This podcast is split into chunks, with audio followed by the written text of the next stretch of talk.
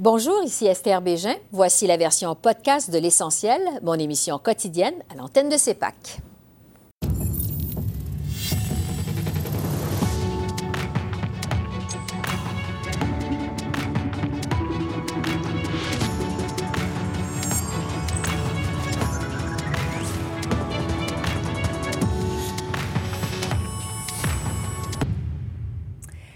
Bonsoir, Mesdames, Messieurs. Le premier ministre du Québec, François Legault, a mis son grain de sel euh, aujourd'hui dans la campagne électorale fédérale. J'y reviens dans un instant.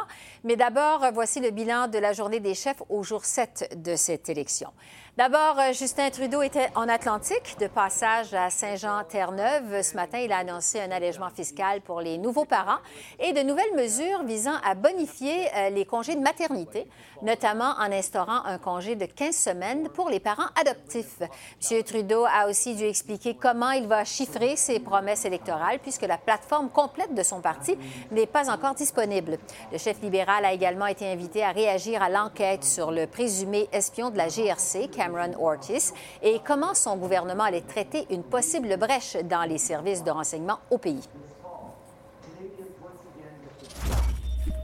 Euh, nous, avons utilisé euh, le directeur parlementaire du budget euh, à plusieurs moments pour des éléments dans notre plateforme et quand nous allons faire sortir notre plateforme au complet, ça va être très clair que nous avions utilisé, nous sommes responsables dans notre façon d'approcher les coûts des différentes promesses. Nous prenons cette situation extrêmement au sérieux et je peux vous assurer que toutes les autorités sont en train de travailler d'arrache-pied sur ce dossier. Euh, c'est un dossier important pour nous au Canada, mais effectivement pour nos alliés aussi. Euh, aussi. Euh, mais vous comprendrez que c'est une situation très délicate et je ne peux pas faire d'autres commentaires là-dessus. On est en communication directe avec nos partenaires en matière de sécurité à travers le monde, pas juste les Five Eyes, mais d'autres aussi. et on est en train de travailler avec eux pour les rassurer et on est en train de travailler avec eux pour s'assurer que tout le monde comprend qu'on est en train de prendre cette situation extrêmement au sérieux.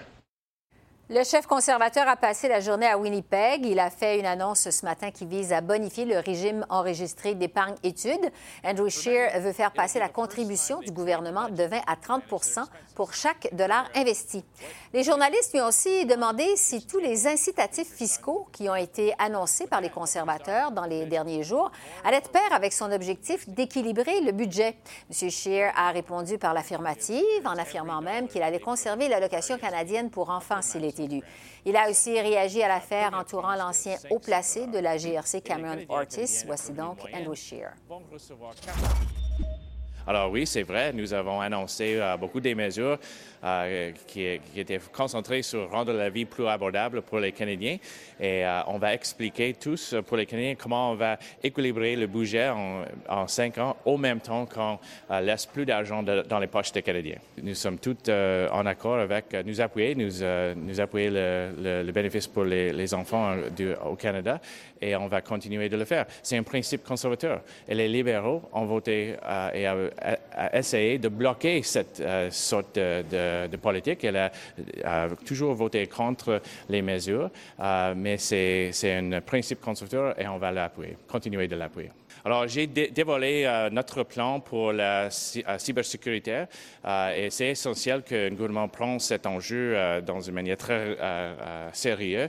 c'est clair qu'on on a des, sur le gouvernement actuel, il y a des, des, faiblesses. Justin Trudeau a montré qu'il ne peut pas, prendre les choses comme ça sérieuses. alors, on va assurer qu'on fait le, travail difficile pour montrer à nos alliés que le Canada a un plan pour, euh, répondre à les, les menaces comme ça. Jack Meeting était de passage à Ottawa où il a promis la construction de 500 000 logements abordables s'il est euh, élu euh, le 21 octobre prochain, donc 500 000 logements abordables à travers le pays. Le chef néo-démocrate euh, s'est par la suite rendu dans le nord de l'Ontario, à Sudbury. Ce signe a assuré que toutes les grandes villes canadiennes, dont Montréal, seraient considérées pour la construction de logements abordables. Il est aussi revenu sur ses propos entourant les pouvoirs accrus qu'il accorderait au Québec, notamment en matière d'évaluation environnementale et d'approbation de projets énergétiques. Il a dû justifier pourquoi d'autres provinces, comme la Colombie-Britannique, par exemple, ne pourraient pas avoir ou bénéficier de ces mêmes pouvoirs. On écoute Jack Meeting. ce qu'on va faire, c'est vraiment de, investir pour bâtir des, logements abordables à travers le Canada. Ça inclut les, les centres urbains et on va mettre un emphase où on a besoin de logements abordables, où il y a une population et, euh, qui a besoin. Mais en fait, on a besoin de faire des investissements à travers le pays. Si euh, l'évaluation du Québec, euh, le gouvernement du Québec, si l'évaluation québécoise dit non, on ne veut pas aller de l'avant. Si le gouvernement du Québec dit que ce n'est pas acceptable, on va aller de l'avant. Si la population québécoise dit ce n'est pas on n'a pas l'acceptabilité sociale pour aller de l'avant, on, on allait de l'avant. Parce que si on veut vraiment aller de l'avant avec un projet, il faut avoir l'acceptabilité sociale et sans ça, euh, on ne peut pas continuer. Pour le Québec, on a une approche différente et unique et je suis fier de ça. C'est évident que le Québec est différent et il faut avoir une approche unique pour le Québec, donc c'est normal. Mais je peux dire aux autres provinces et territoires, avec un gouvernement néo-démocrate, on jamais impose un projet sur les provinces. Ce n'est pas euh, efficace. On ne peut pas continuer avec un projet s'il y a une grande opposition. Donc, c'est toujours important d'avoir l'acceptabilité sociale. En ce jour de rentrée parlementaire du côté de Québec, euh, le premier ministre François Legault en a profité pour présenter sa liste d'épiceries aux chefs fédéraux en campagne. M. Legault a joué à fond la carte nationaliste. Il formule principalement quatre demandes qui visent toutes à accroître les pouvoirs du Québec. Il demande notamment aux chefs fédéraux de s'engager à ne pas contester la loi 21 sur la laïcité et à respecter aussi euh, respecter ses visées en matière d'immigration. Voici donc un extrait de cette conférence de presse offerte plus tôt aujourd'hui par le premier ministre du Québec, François Legault. Aujourd'hui, je veux euh, faire connaître les priorités du Québec euh, pour euh, le gouvernement fédéral. Donc, je veux m'adresser aux chefs des partis fédéraux, étant donné, comme on le sait, qu'il y a une élection le 21 octobre. C'est important que les Québécois connaissent les positions des chefs fédéraux sur plusieurs sujets qui sont importants pour les Québécois et pour euh, le Québec. J'ai aussi euh, écrit une lettre qu'on va envoyer euh, dans les prochaines heures aux différents chefs des partis fédéraux pour détailler nos demandes.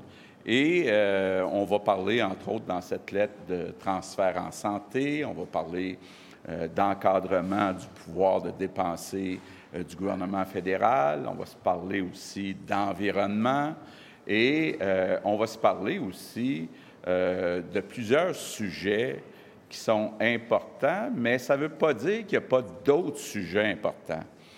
À chaque semaine, euh, régulièrement, il y a des discussions avec le gouvernement fédéral, il y a des sujets qui sont abordés.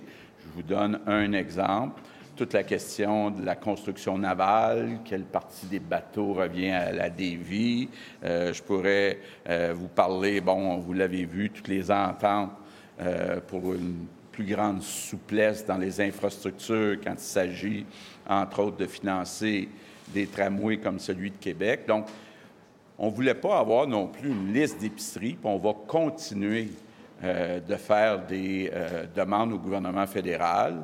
On va continuer euh, de le faire pendant la campagne électorale, mais bien sûr aussi après la campagne électorale.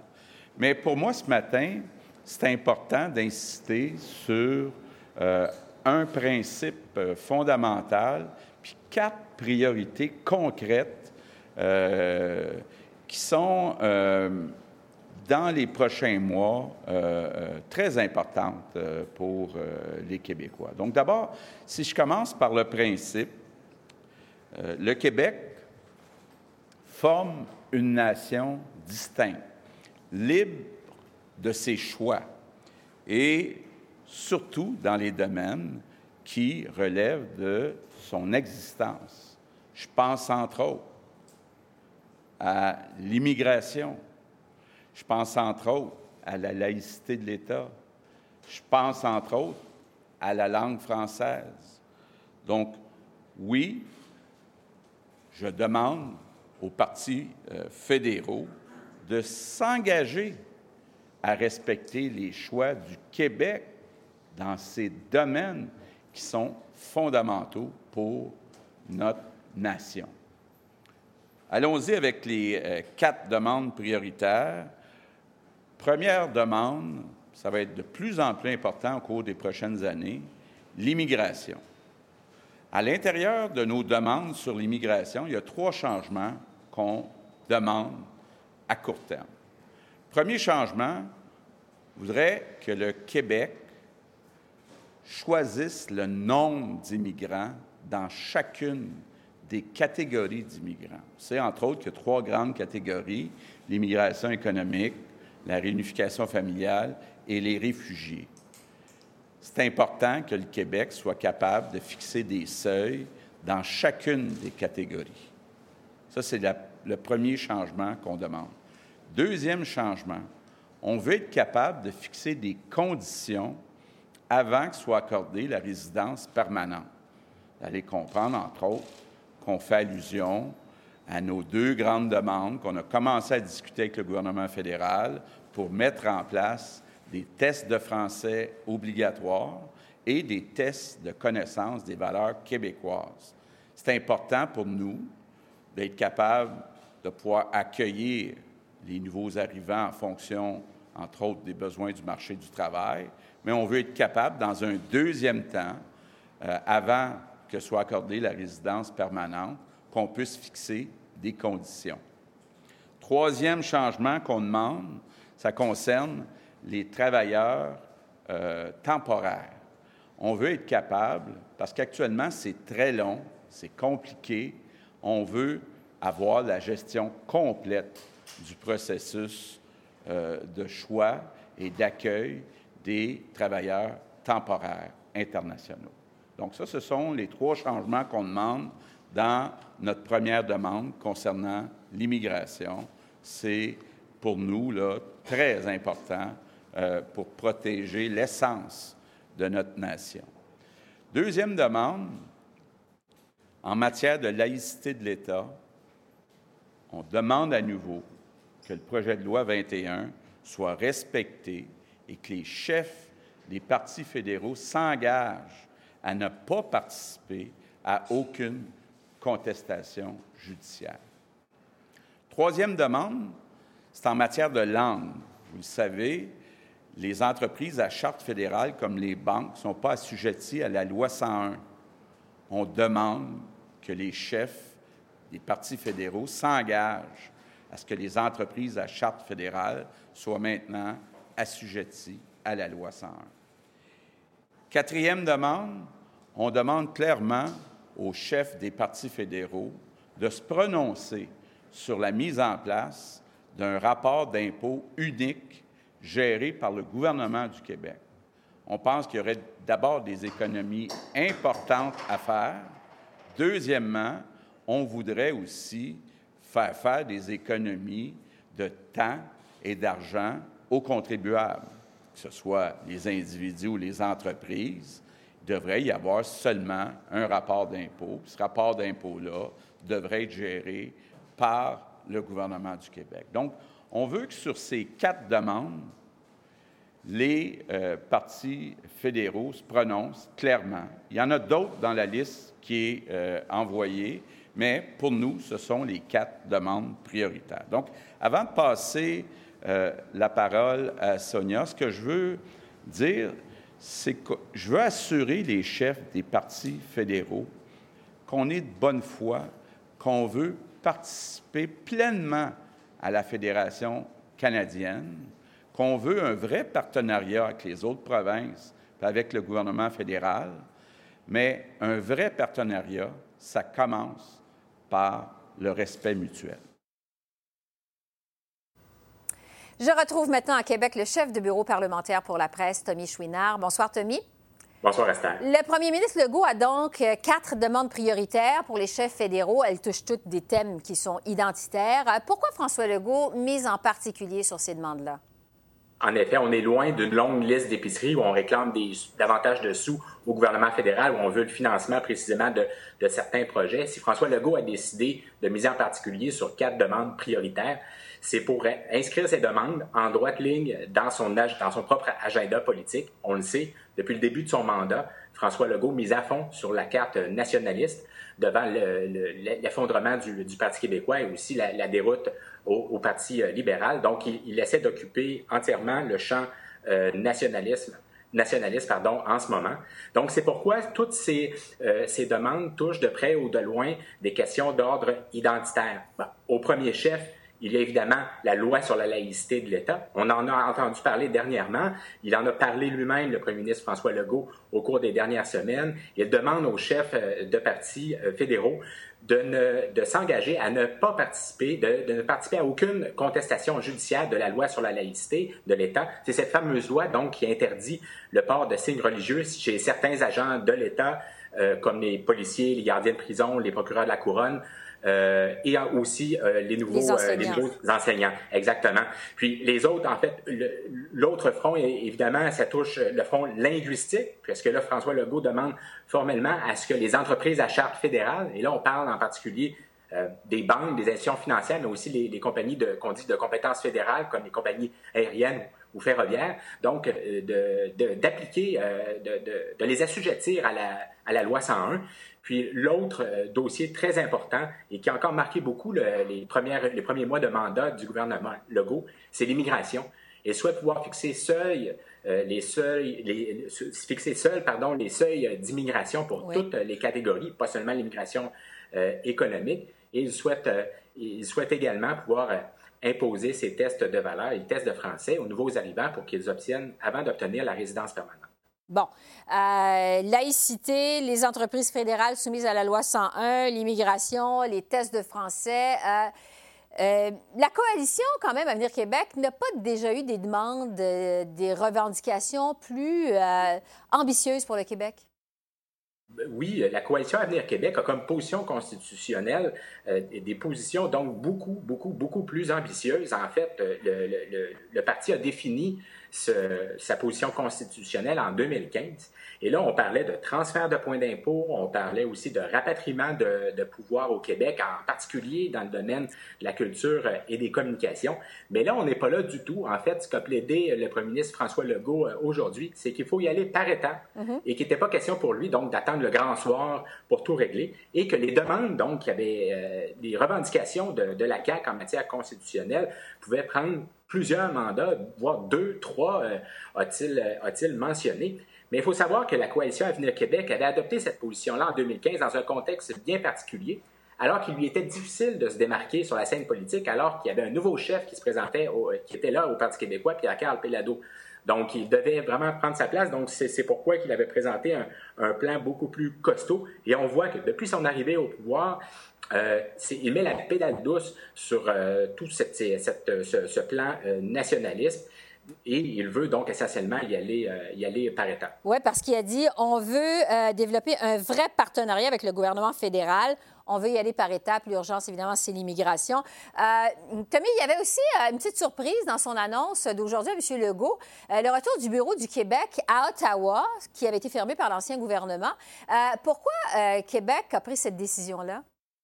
Euh, euh, M. Legault a, soutenu que le, retour de ce bureau à Ottawa allait permettre de resserrer les liens non seulement avec les autres provinces, mais aussi de conserver, euh, d'avoir un contact plus direct aussi avec les, élus fédéraux. la ministre, donc responsable des affaires intergouvernementales canadiennes, Sonia Lebel, a aussi soutenu que ce bureau allait permettre d'assurer une vigie constante donc des actions du gouvernement afin de détecter, et là je reprends ses propos, d'éventuels empiètements sur des champs de compétences du Québec. Il faut savoir quand même que le, bureau avait été fermé dans un contexte de restrictions budgétaires à Québec sous le gouvernement Couillard. On, s'en souvient, ça fait pas si longtemps.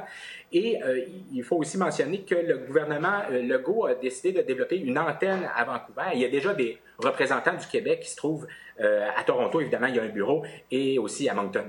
Donc, un mandat, euh, disons, un peu différent, un peu plus large pour le Bureau du Québec euh, à Ottawa et des Avec un mandat économique, euh, Esther, aussi, sur le, axé sur le développement économique. On dit que le bureau, c'est pas un énorme budget. Là. On dit que ce bureau va être doté d'un budget oscillant entre 1 et 1,5 million. Tommy Chouinard, merci beaucoup pour ces précisions. Un plaisir. Un plaisir. Bonne fin de journée. Bye-bye. Et cela dit, euh, il y a des chefs de partis fédéraux qui ont réagi à ces demandes du premier ministre du Québec, François Legault, euh, aujourd'hui sur le chemin de la campagne. C'est le cas, entre autres, d'Yves-François Blanchette du Bloc québécois et de Jack Meeting du NPD. Le chef bloquiste a assuré que la plateforme de son euh, parti était en ligne droite, c'est ce qu'il a dit, avec les demandes du premier ministre François Legault. Tandis que M. Singh, lui, a répété son opposition au test des valeurs que souhaite imposer Québec aux nouveaux arrivants. On les écoute tous les deux. Je n'ai pas découvert et endossé des positions ce matin. Nous avons fait la liste. La plupart des demandes de la coalition Avenir Québec sont déjà et d'emblée dans notre programme et dans notre plateforme électorale. On ne s'est pas appelé, on ne s'est pas téléphoné. Qu'est-ce que ça veut dire? Ça veut dire qu'il y a une convergence naturelle entre les demandes d'un gouvernement à Québec qui est résolument nationaliste et les positions naturelles d'une formation nationaliste et souverainiste qui s'en va à la Chambre des communes d'Ottawa. On n'a pas besoin de se consulter pour vouloir la même chose pour les Québécois. Alors, s'il y a des affinités, grand bien nous fasse à tous. Il y a des points sur lesquels on pourra être un peu moins d'accord et ce sera parfaitement légitime, mais je suis très heureux Écoute, s'il y avait à Québec un gouvernement avec lequel on est en désaccord et qu'on devait, dans une certaine mesure, défendre, on serait un petit peu moins de bonne humeur. Là, on défend les positions d'un gouvernement, des positions avec lesquelles on est viscéralement d'accord. La CAQ sera à la même place que nous en matière de nationalisme et on sera à la même place que eux en matière de nationalisme. Il y a des éléments dans notre programme qui ne sont pas dans l'heure, le contraire est aussi vrai. Maintenant, ça va être très, très clair. La CAQ ne se rend plus jusqu'à l'idée d'indépendance du Québec. Le Bloc québécois se rend jusqu'à l'idée d'indépendance du Québec. On constate aujourd'hui que la principale différence est là. Ben, l'avenir dure longtemps, alors on va continuer à travailler à convaincre les Québécois de toute allégeance politique que la souveraineté du Québec et la disposition de tous les attributs de la souveraineté du Québec est la meilleure, sinon la seule façon pour la population, pour la nation québécoise de pleinement s'épanouir. Je ne pense pas que ça, c'est la meilleure façon de, s'assurer que quelqu'un euh, peut prendre le français. Euh, par rapport les résultats, le rapportage de la vérificatrice générale du Québec, euh, elle a dit que c'est un manque des ressources de francisation, un manque des courses, un manque de flexibilité euh, des courses de français. Ça, c'est le problème. Donc, on veut euh, aider ça. On veut aider la, la, mieux intégration en donnant plus de ressources pour avoir mieux accès aux ressources pour prendre les courses en français. C'était nous qui, en fait, en avons proposé cette idée parce que oui, c'est n'est pas juste que les, gens au Québec euh, ont besoin d'avoir deux rapports euh, des, impôts. Je sais que ça, c'est tellement frustrant, c'est difficile, mais quand on a vu la, façon de le faire des conservateurs et qu'on en a évalué la façon de le faire, c'était, euh, ça menaçait beaucoup des emplois. Et en particulier les emplois dans les régions où ces emplois sont vitaux, donc tellement importants. Donc, à cause de ça, on ne veut pas menacer les emplois. C'est important de garder ces emplois. Donc, ça, c'est pourquoi on dit qu'à ce moment, il n'y a pas une façon pour euh, régler cette question euh, en ne, pas menacer les, emplois. Pour analyser cette septième journée de campagne, je rejoins maintenant Stéphanie Chouinard, qui est politologue au Collège militaire royal de Kingston. Bonsoir, Stéphanie. Bonsoir. D'abord, sur les demandes du gouvernement du Québec euh, aux chefs fédéraux, euh, qu'est-ce que vous en pensez? Est-ce qu'il y a des surprises? Vous en pensez quoi? La plupart des demandes qu'on a entendues de la part de M. Legault aujourd'hui sont des demandes euh, qu'on pourrait dire même historiques du Québec. Euh, des choses comme euh, des pouvoirs accrus de la province en matière d'immigration, une plus grande place pour la langue française, euh, la déclaration des revenus uniques et euh, évidemment les questions de laïcité. Ça, c'est un, un, peu moins historique, c'est un peu plus récent. mais somme toute, là, ce sont des demandes qui sont pas très surprenantes. Donc, pas grande surprise aujourd'hui du côté de Québec. Euh, est-ce que c'est une bonne guerre euh, pour les premiers ministres du Québec? Est-ce que ça fait partie des habitudes de présenter comme ça une sorte de liste d'épicerie en pleine campagne électorale fédérale? La liste d'épicerie, euh, c'est peut-être euh, pas si euh, habituel, mais disons que M. Legault est en train de voir probablement que sa province est l'un des terrains chauds de la campagne de cette année et veut s'assurer de profiter de cette opportunité qui se présente à lui pour bien faire entendre les revendications provinciales auprès des, des, grands partis fédéraux. Oui, poursuivre son image, accentuer son image de premier ministre autonomiste, en fait. demain, Stéphanie, ça va faire exactement une semaine que Justin Trudeau a déclenché l'élection. Euh, qu'est-ce que vous pensez de façon générale de l'allure de la campagne jusqu'à maintenant? au fédéral? Euh, jusqu'à maintenant, c'est une campagne où on voit que les libéraux et les conservateurs sont vraiment coude à coude et euh, ça joue dur. Euh, il y a certaines parties du pays où on risque d'avoir des surprises. En Colombie-Britannique, les Verts ont la possibilité de faire une percée historique et les néo-démocrates là, qui, au Québec, tentent de retrouver un peu le record qu'ils avaient eu avec la vague orange de 2011 mais ça se profile de façon assez difficile pour eux, avec euh, notamment un regain d'engouement pour euh, le Bloc québécois. Oui.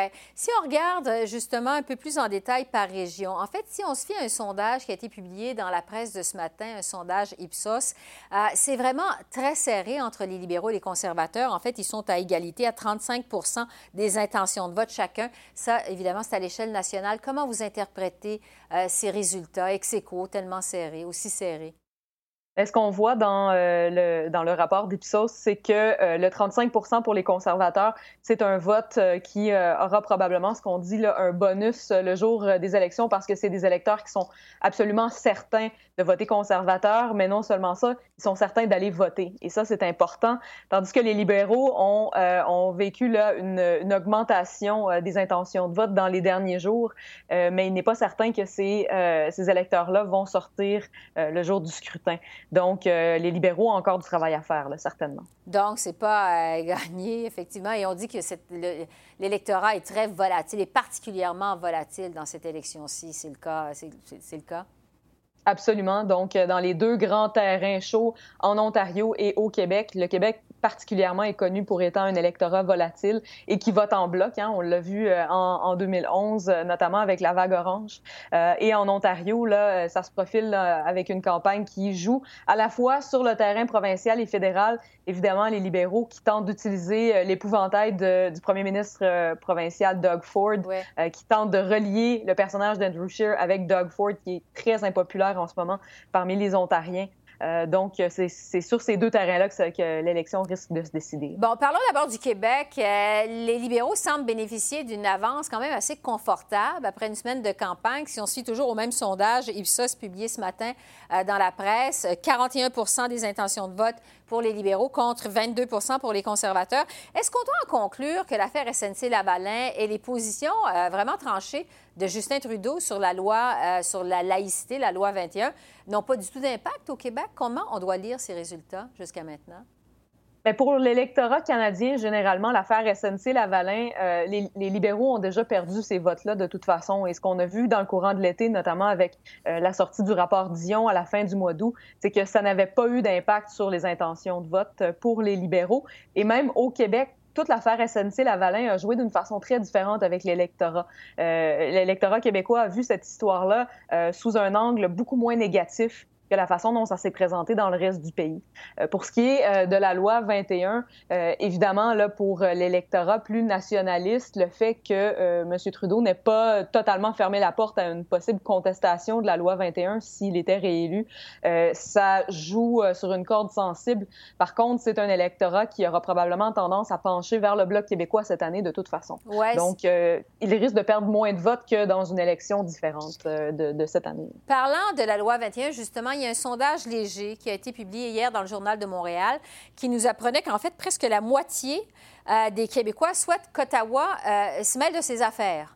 Euh, relativement à la laïcité, donc ne viennent pas contester la loi québécoise. Comment on peut concilier ça et le fait que Justin Trudeau semble rester populaire au Québec? Ben bon, euh, Monsieur Legault avait fait une sortie assez flamboyante la semaine dernière à cet effet-là, avait demandé aux, chefs de tous les grands partis justement de se mêler de leurs affaires par rapport à, euh, à la loi 21. Euh, ce qu'on est en train de voir, c'est que la sortie euh, de M. Trudeau par rapport à, à, la loi 21 finalement ne touche pas les votes qui lui sont déjà acquis au Québec.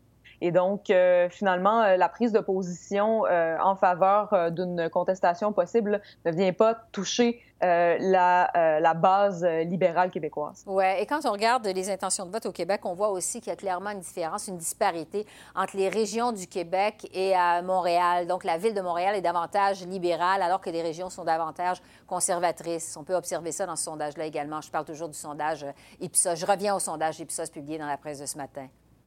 Absolument. Le, le, Grand Montréal est presque acquis aux, aux, libéraux, tandis que les conservateurs ont quand même des belles forces dans les régions. le Bloc québécois aussi qui aura des bonnes chances là, de, d'avoir quelques victoires dans, dans les régions. Et ça, ça va se faire évidemment au détriment des néo-démocrates. Bon, justement, avant de parler des néo-démocrates, au Québec, l'adversaire des conservateurs, on le dit depuis le début de la campagne, c'est clairement le Bloc québécois.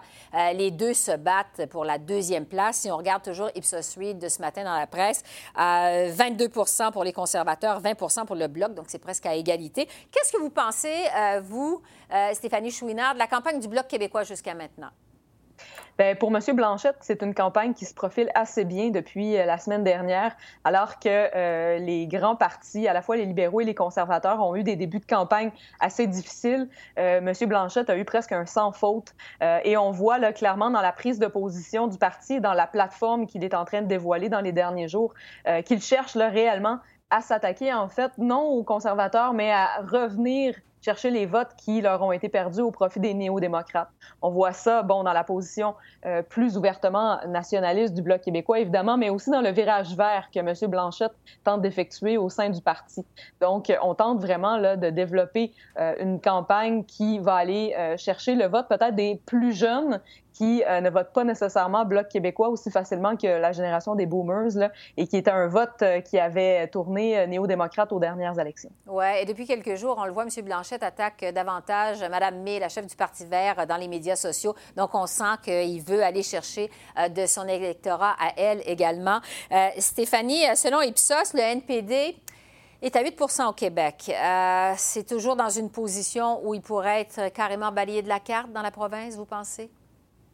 Ça sera extrêmement difficile pour les néo-démocrates de maintenir euh, les circonscriptions qui sont les siennes au Québec, ainsi que dans d'autres euh, dans d'autres bastions néo-démocrates. Là, je pense notamment au sud de l'Ontario, dans la région de Windsor, où euh, le parti risque de perdre des forteresses. Donc, pour M. Singh, malgré certaines promesses qui ont été faites et malgré la campagne que les néo-démocrates ont développée pour le Québec tout particulièrement, mhm. euh, ça semble, en tout cas pour le moment, euh, des victoires euh, assez, assez difficiles à obtenir au scrutin du 21 octobre. Oui, nonobstant le fait aussi que M. Singh, selon les observateurs, a un bon début de campagne. Il y a eu un bon débat à Toronto la, la, semaine dernière. il a été présent au Québec au cours des derniers jours. Ça ne semble pas se refléter dans les sondages cependant. Hein? Non, effectivement, malgré tous les efforts qui ont été faits par euh, le chef et par le parti pour vraiment être présent au Québec et parler aux Québécois euh, sur les réseaux, sociaux durant la campagne, euh, ça ne semble pas avoir d'impact sur les intentions de vote pour le moment. Par contre, bon, on est euh, à la première semaine de la campagne. Ça ne veut pas dire qu'il n'y aura pas d'impact à plus long terme d'ici au 21 octobre, euh, mais il reste là, de toute évidence, du travail à faire pour M. Singh. Oui, parce qu'il reste quand même quelques semaines à la campagne. Il fait juste commencer.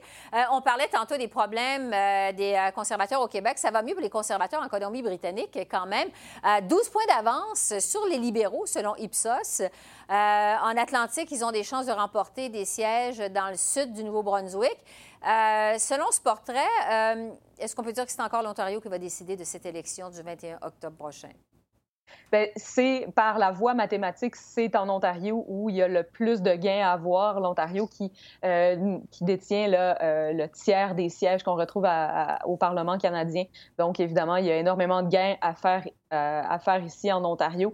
La Colombie-Britannique, par contre, ça risque de faire mal aux libéraux. Et là, évidemment, c'est toute l'histoire du pipeline Trans Mountain qui risque là, de coûter cher aux libéraux de Justin Trudeau. En Colombie-Britannique, le vote qui sera peut-être divisé avec les conservateurs, mais aussi avec les Verts qui ont des chances euh, d'obtenir quelques sièges supplémentaires cette année. Oui, c'est pour être difficile pour Justin Trudeau. C'est pas pour rien d'ailleurs qu'il a lancé sa campagne nationale en Colombie-Britannique. Pour lui, il voulait lancer un message important, que la province était importante pour lui, on peut présumer. Absolument. Et il a d'ailleurs manqué le premier débat des chefs jeudi dernier il était en ce moment-là en Alberta. Il tente, là, j'ai l'impression, de, sauver les meubles dans cette région-là du pays. Oui. Euh, juste sur Andrew Scheer et l'Ontario, euh, on l'a vu, euh, il prend vraiment ses distances, en fait, le plus possible de Doug Ford. Doug Ford, qu'on a vu nulle part dans cette campagne électorale, je pense qu'on ne peut pas s'en surprendre. Qu'est-ce que vous en pensez? C'est le grand absent de cette campagne jusqu'à maintenant, M. Ford. Absolument. Euh, Monsieur Ford, qui avait fait campagne l'été dernier euh, au, euh, en Ontario en, en, en faisant de, de, Justin Trudeau son adversaire, en fait, au-delà même de Kathleen Wynne ou d'Andrea Horvath, euh, des, des néo-démocrates provinciaux, euh, qui est là, le grand absent de la campagne électorale. le mot s'est certainement passé parmi les partisans conservateurs que la présence de Monsieur Ford ferait mal à Andrew Scheer plutôt qu'elle l'aiderait. Ouais. Et donc, on on lui a demandé, là, je crois, assez poliment, de, euh, de se faire discret euh, pour euh, le reste de la campagne. Et d'ailleurs, l'Assemblée législative ontarienne ne siégera pas avant la fin des élections fédérales. Donc, question de ne pas faire d'ombre, là, certainement, à M. Scheer. Oui, parce que pour les conservateurs fédéraux, c'est vraiment cacher ce dog Ford qu'on ne veut pas voir. Parce que, Absolument. ça pourrait avoir un impact négatif sur la campagne de M. Scheer euh, en territoire ontarien. Bon, je veux vous entendre, Stéphanie Chouinard, maintenant sur la participation de Maxime Bernier au débat du 7 et du 10 octobre. On a appris ça hier. Finalement, il est autorisé. Il a son carton d'invitation. À quoi on peut s'attendre avec une telle visibilité pour Maxime Bernier pendant la campagne électorale? Ben, c'est certain que ça va euh, amener de l'eau au moulin. On passe de trois euh, candidats, euh, trois chefs au premier débat des chefs à six personnes sur le stage aux, aux, deux débats de la commission des débats électoraux. Mm-hmm. bon, Monsieur Bernier, qui évidemment là, était très critique du fait qu'il n'avait pas été invité jusqu'à maintenant. Maintenant, c'est au tour des Andrew Scheer et Jack Meeting de se faire les critiques de la présence de Monsieur Bernier. Euh, on sait qu'il a eu un début de campagne, euh, bon, avec euh, certains rebondissements, quelques-uns de ses candidats sur le terrain qui ont été visés avec des allégations de propos douteux vis-à-vis certains membres de la communauté canadienne. Et M. Bernier là, devra défendre ces candidats-là. Et jusqu'à maintenant, ce qu'on entend sur, sur le terrain, c'est que M. Bernier ne se cache pas pour prendre des positions assez radicales depuis le début de la campagne. Il était au Nouveau-Brunswick aujourd'hui euh, en fait, soutenait ouvertement l'une de ses candidates qui avait tenu des propos islamophobes. Euh, donc, ça risque de le rattraper lors euh, des débats des chefs en français et en anglais. Et il pourrait même perdre des votes, à mon avis, s'il tient des propos trop radicaux durant le débat des chefs. Plusieurs ont dit que ça, bon, c'était un peu un, coup à Andrew Scheer que d'avoir Maxime Bernier dans les débats, mais parce que euh, finalement, hein, bon, ça lui fait un adversaire de plus. Ils sont un peu dans le même euh, électorat. Euh, est-ce que, d'une certaine façon, la présence de Maxime Bernier dans les débats va faire paraître Scheer moins à droite? C'est une possibilité. C'est une possibilité. bon, si on regarde le spectre politique et, les chefs de parti qui seront présents au débat, à la gauche, on a quand même les libéraux, les verts et les néo-démocrates, avec Andrew Scheer qui se retrouvait tout seul à la droite. Donc, euh, ça, euh, ça égalise peut-être un peu euh, l'offre politique qu'on retrouvera au débat des chefs. Par contre, si on regarde les intentions de vote pour le moment, les intentions de vote pour le Parti populaire se retrouvent à 1-2 de l'électorat canadien. Donc, euh, en, réalité, là, euh, M. Bernier, pour le moment, n'est pas un réel adversaire pour euh, quelqu'un comme Andrew Scheer. Oui, il faudra voir si l'aiguille va bouger, comme disent les sondeurs, à la suite de sa, ses prestations au débat. beaucoup de travail, comme vous disiez, pour les modérateurs avec six adversaires sur le plancher des débats. Stéphanie Chouinard, merci beaucoup, politologue au Collège militaire royal de Kingston. Merci d'avoir répondu à nos questions. On se retrouve en cours de campagne. Merci, bye-bye. Et pour poursuivre euh, sur la présence de Maxime Bernier aux deux débats des chefs du 7 et du 10 octobre, il y a eu d'autres réactions euh, de ses adversaires aujourd'hui. En fait, un peu tout le monde déplore sa participation à ces débats. Le chef du NPD, Jack Meeting, a même transmis une lettre au commissaire au débat, David Johnston, lui demandant de reconsidérer sa décision. Voici quelques réactions. Mais pour M. Bernier, euh, j'ai certainement l'intention euh, d'exprimer mon désaccord avec ces perspectives intolérantes et j'espère que euh, tous les autres chefs feront de même. J'ai eu des débats avec Maxime pendant le cours de la chefferie. je suis concentré sur Justin Trudeau. j'ai hâte de participer dans un débat avec Justin Trudeau parce qu'il a manqué le premier, il a, il a signé qu'il va manquer le prochain. Alors, je suis préparé de débattre Justin Trudeau dans les débats de manque. J'espère qu'il va être là mais euh, je, suis, euh, je suis prêt pour, euh, pour chacun des débats qui, qui, qui étaient à promouvoir. Maxime Bernier ne s'en cache pas. Il admet que son parti, le PPC, le Parti populaire du Canada, est un parti populiste, mais il affirme qu'il s'agit d'un populisme intelligent. Ce sont ses paroles. On peut euh, se demander euh, quelle place quand même va prendre ce type de discours dans la campagne électorale. Avant même qu'on statue sur la présence de Maxime Bernier au débat, j'ai justement parlé du phénomène du populisme euh, tout récemment avec l'auteur et essayiste Mathieu Boccoté, qui est également chroniqueur au Journal de Montréal. Je vous propose cette entrevue. Mathieu Boccoté, bonjour. Bonjour. Alors, vous êtes sociologue, chroniqueur, intellectuel. Vous êtes reconnu autant au Québec qu'en France. Vous vous intéressez entre autres au populisme. D'ailleurs, vous avez publié euh, récemment un essai, L'Empire du politiquement correct, qui traite du sujet. Je vous demanderai d'entrée de jeu, comment définissez-vous le populisme? Ben, d'abord, avant tout, le populisme dans la politique contemporaine, c'est davantage une injure qu'un terme descriptif, disons, objectif. C'est-à-dire, le populiste, c'est toujours l'autre. Le populiste, euh, populisme est une accusation avant d'être un terme descriptif. Populisme est un terme qu'on accole à son adversaire pour lui donner mauvaise réputation. Euh, c'est un terme qui voisine des mots comme extrême droite, comme euh, repli identitaire et ainsi de suite. Donc, c'est un terme qui, généralement, relève de l'injure. Cela dit, vous noterez que certains ont voulu, comme on dit, inverser le stigmate et se réclament ensuite du populisme. On le voit en Europe chez certains pour dire, ben, il y a le parti des élites, nous serons le parti du peuple et on assume le mot populisme. Plus largement, cela dit, si on va aller au-delà de ces, euh, ces termes dépréciatifs ou des étiquettes politiques, on pourrait dire que le populisme aujourd'hui, c'est une révolte populaire, généralement ancrée sur les questions identitaires, mais aussi quelquefois les questions économiques, disons, contre la mondialisation et le multiculturalisme. C'est ainsi que le populisme prend forme dans le monde occidental, mais encore une fois, c'est une définition parmi d'autres, tout en sachant qu'aucune n'est absolument exacte. Il faut préciser, parce qu'on parle beaucoup de populisme de droite, mais il existe euh, autant de populisme de gauche. Oui, ben, le mot populisme de gauche euh, est, euh, souvent on y fait référence, est associé essentiellement à la figure de Chantal Mouffe, qui est la théoricienne du populisme de gauche, qui est surtout d'inspiration euh, sud-américaine, mais qui ensuite s'est transposée en Europe. On l'a vu avec, par exemple, Jean-Luc Mélenchon. aux États-Unis, Bernie Sanders s'en réclamerait un peu à sa manière mais le populisme de gauche, disons, tend à s'ancrer sur les questions économiques. Il se veut critique du capitalisme, il se veut critique des élites mondialisées. Le populisme dit de droite se veut davantage critique du multiculturalisme, euh, du dérèglement identitaire de nos sociétés.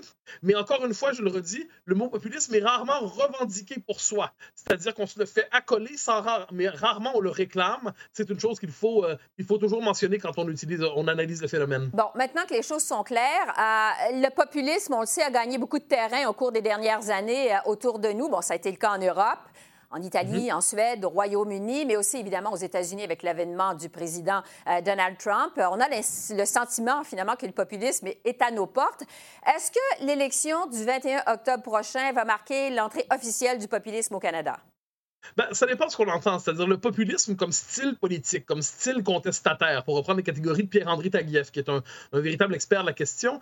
Euh, on peut l'avoir vu chez euh, les frères Ford en Ontario, par exemple. Il y avait une rhétorique contestataire du politiquement correct, une défense du contribuable, du travailleur ordinaire, donc une forme de populisme provincial à la canadienne. On peut même croire que le Reform Party de l'époque de Preston Manning se réclamait explicitement, lui, du populisme. C'est une tradition dans les prairies, il ne faut pas l'oublier. Mais pour ce qui est du populisme contemporain, les grands partis politiques canadiens ont tendance à s'en tenir relativement éloignés. La, culture politique canadienne est une culture plutôt tranquille, du consensus, où les corridors idéologiques sont assez étroits, il faut bien le dire.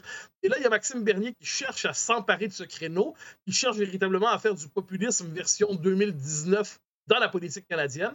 Pour l'instant, il réussit à se faire voir des médias, mais il tarde à percer dans les sondages et dans l'électorat. Bon, justement, vous parlez euh, de Maxime Bernier parce que quand on dit populisme au Canada, on pense beaucoup à des enjeux comme euh, l'immigration, les enjeux qui touchent en fait euh, l'identitaire. comment pensez-vous justement que Maxime Bernier va se positionner dans la prochaine campagne électorale en termes de populisme? Euh, il a voulu, Maxime Bernier constate qu'il a un blocage, et là-dessus, son diagnostic n'est pas nécessairement faux. Sur la scène fédérale, sur tout ce qui relève du multiculturalisme, de l'identité, de l'immigration, il y a une forme de consensus officiel canadien très fort. Mais Maxime Bernier, comme d'autres, constate qu'il y a une forme de décalage net entre les préférences populaires et le discours idéologique dominant. Donc, son pari, c'est de faire exister son parti euh, de droite populiste, c'est le terme qu'on utilise pour en parler ces temps-ci, euh, en misant sur ce grand écart entre une espèce de discours obligatoire médiatique et les préférences populaires. Ensuite, euh, pour cela, il faut avoir beaucoup de talent pour être capable normalement de, cultiver ce sentiment d'insurrection, ce sentiment de certaines catégories populaires d'être incompris d'une manière ou de l'autre. Donc, miser sur ces questions qui ne sont pas des questions déshonorantes en soi, toutes les questions ensuite restent à voir comment on décide de faire de la politique sur ces thèmes-là. Mais pour l'instant, Maxime Bernier cherche à créer une offre politique dans ce grand écart entre le discours des élites et les préférences populaires. Je note que euh, dans, au Québec, cela dit, il y a un décalage de culture politique entre le Québec et le Canada anglais. Au Québec, justement parce que les questions identitaires, nationales, culturelles sont au cœur du débat public, eh bien, elles ne peuvent pas être récupérées par les populistes. C'est une des choses qu'on oublie souvent de mentionner. C'est parce que la culture politique québécoise fait une grande place à la question de l'identité, de l'immigration, du multiculturalisme et tout ça. Eh bien, c'est au cœur du débat public. C'est pas réservé aux marges, c'est pas réservé à l'insurrection. Et de ce point de vue, il y a une différence de fond entre la culture politique québécoise et celle du Canada anglais. Bon, est-ce que vous pensez justement que, euh, puisque les enjeux identitaires sont plus importants euh, au Québec, que la campagne électorale va être davantage populiste au Québec que dans le reste du Canada? Je ne crois pas qu'elle sera populiste. Je pense qu'elle sera un peu plus identitaire. Mais le identitaire ne veut pas dire nécessairement populiste. Mm-hmm. Euh, prenez euh, de, René Lévesque, je dirais, euh, au chef souverainiste actuel, plus, à François Legault même. on est dans une forme de nationalisme, mais qui n'est pas populiste, qui est un nationalisme qui n'est pas insurrectionnel, qui est intégré à la culture politique. Alors qu'au Canada anglais, et c'est là le paradoxe, le multiculturalisme est tellement fort au niveau fédéral. Le discours favorable à une immigration euh, très forte très, très puissant à Ottawa, qu'il suffit de s'écarter un peu du corridor idéologique dominant pour se faire accuser de populisme. Donc, il n'en faut pas beaucoup pour devenir populiste au Canada anglais. Il n'en faut pas beaucoup pour devenir populiste au Canada. Cela dit, j'y reviens. Dans le cas de Maxime Bernier, c'est qu'il y, a populisme, mais il y a aussi, il cherche à construire un parti selon une stratégie insurrectionnelle. Donc, il cherche à chercher des différentes catégories d'électorats qui ne se sentent pas représentés dans la politique fédérale. Donc, il va aller chercher les, ceux qui se sentent euh, euh, les climato-sceptiques, il va aller chercher la, la, droite religieuse ou sociale, il va aller chercher les libertariens. Il cherche aussi à capter, il, il croit trouver un ciment plus fort qui lui permet de sortir des différentes marges politiques en s'emparant de la question de l'immigration tout est question de savoir comment, encore une fois, il s'en empare. Il n'est pas certain que ce soit le politicien le plus habile de sa génération. Bon, là-dessus, justement, parce que Maxime Bernier euh, le dit ouvertement, l'admet, euh, mon parti, euh, le Parti populaire du Canada, est un parti populiste, mais c'est un populisme intelligent. Qu'est-ce que vous en pensez? Ben, je, rares, sont ceux qui s'accusent eux-mêmes d'inintelligence. Alors, on peut dire que Maxime Bernier cherche à dire, regardez, oui, je je sais qu'on va m'accuser de populisme, je, je, cherche ensuite à, retourner cette étiquette à mon avantage. Hein, autrement dit, je retourne l'insulte à mon avantage. Le problème, pour l'instant, c'est qu'il semble euh, seul convaincu euh, de son habileté politique. Mais toute la question pour lui serait de savoir s'il réussit à participer au débat. Et ça, pour moi, ça m'apparaît assez fondamental, c'est-à-dire qu'on soit d'accord ou non avec Bernier, il faut bien comprendre que ceux qui ne veulent pas l'entendre au débat, euh, c'est essentiellement parce qu'ils ne veulent pas justement entendre un autre discours que celui qui est dominant dans la politique canadienne pour l'instant. Euh, qu'on soit en accord ou non, qu'on l'apprécie ou non, qu'on l'estime ou non, l'option politique qu'il propose, le fait qu'il soit capable de présenter des candidats dans tout le pays, qu'il va bâtir une authentique organisation politique, il devrait pouvoir normalement débattre, euh, incarner son option sur la scène fédérale. Mais pour l'instant, on comprend, c'est un réflexe normal aussi, les partis déjà établis ne veulent pas avoir un concurrent supplémentaire sur la scène fédérale. Plusieurs craignent d'y perdre quelque chose essentiellement les conservateurs qui ont peur d'en perdre sur leur aile droite et peut-être les nationalistes québécois qui auraient peur d'en perdre un peu sur l'identitaire. Mais dans un cas comme dans l'autre, Maxime Bernier, pour l'instant, semble avoir fait la preuve de sa capacité à participer au débat public, même si on ne l'apprécie pas. Oui, parce que dans euh, votre livre, L'Empire du politiquement correct, et vous l'avez mentionné il y a un instant, vous expliquez justement que les personnes dont la parole euh, dérange, euh, qui sont marginalisées, sont finalement souvent chassés euh, de l'espace euh, public, des gens qui dénoncent ouvertement l'immigration massive, par exemple. Est-ce que vous pensez que dans cette campagne électorale, euh, justement, les médias vont mettre de côté ou davantage oublier les voix populistes? Vont en parler ben, moins. oui, allez-y. Votre question est très intéressante vous demandez si les médias vont laisser ça de côté. Ça confirme le pouvoir immense des médias dans notre société qui décident qui a droit à la parole publique et qui n'y a pas droit. Hein, je pense que c'est une des questions les plus fondamentales quand on fait un peu de sociologie politique aujourd'hui, c'est élucider les critères de respectabilité politique, c'est-à-dire qu'est-ce qui permet de distinguer entre un fréquentable et un infréquentable, un modéré, un radical, un démocrate admirable et un populiste? Euh, et ça, de ce point de vue, les médias colle les étiquettes et décide qui est respectable ou non. Et tout le pari de Maxime Bernier dans les circonstances consiste à chercher à traverser les critères de la respectabilité établie auxquels il ne correspond pas et à s'imposer néanmoins comme un acteur dans le jeu politique canadien. Mais encore une fois, on n'a pas un système électoral qui est favorable aux insurrections populistes en général. On n'a pas une culture politique qui est fondée sur une très forte polarisation politique. Donc, les conditions ne sont pas réunies pour qu'une telle insurrection puisse sortir des marges. Ensuite, rien n'est impossible. Mais pour l'instant, le pari de Maxime Bernier ne semble pas réussi. Inversement, avec un discours comme le sien dans un pays qui serait avec une représentation proportionnelle, là, il y aurait plus de chances de trouver de l'écho. Mais pour l'instant, rares sont ceux, sauf les très convaincus, qui verront dans le vote Bernier un vote utile. Bon, je veux maintenant vous parler d'Andrew Scheer euh, et ses positions euh, sur le mariage gay. Le chef euh, conservateur a dû récemment se livrer à une opération de contrôle de dommages euh, relativement à ses positions qui touchent justement des valeurs conservatrices mais sociales. Sur l'avortement, également le mariage gay, comment vous interprétez ça? Euh, là-dessus, les libéraux ont mené une bonne campagne, tout simplement. C'est-à-dire, la question du mariage gay est fermée au Canada depuis le milieu des années 2000. Plus personne n'en parle. Et là, ressortir ça comme si c'était en danger, je trouve qu'il y a là-dedans, c'est de la bonne stratégie politique pour étiqueter son adversaire en le transformant en afro-conservateur social. Mais sachant que les conservateurs ont dit qu'ils ne toucheraient pas à cette question, qu'ils ne la remettraient pas au cœur du jeu politique, c'était une question réglée, mais qu'est-ce qu'on peut leur demander de plus? Ils ne peuvent pas effacer leur propre passé. Donc, de ce point de vue, je crois que ça relève davantage de la tactique politique du Parti libéral qui veut changer la question de l'urne. C'est-à-dire, la question de l'urne, c'était pour l'instant, est-ce que Justin Trudeau est un homme politique compétent après quatre ans au pouvoir? Et là, ce qu'on veut nous faire, c'est un référendum sur les valeurs à la grandeur du Canada. Point 1 sur la question du mariage gay. Point 2, qui est peut-être plus important dans les circonstances, la question de l'avortement.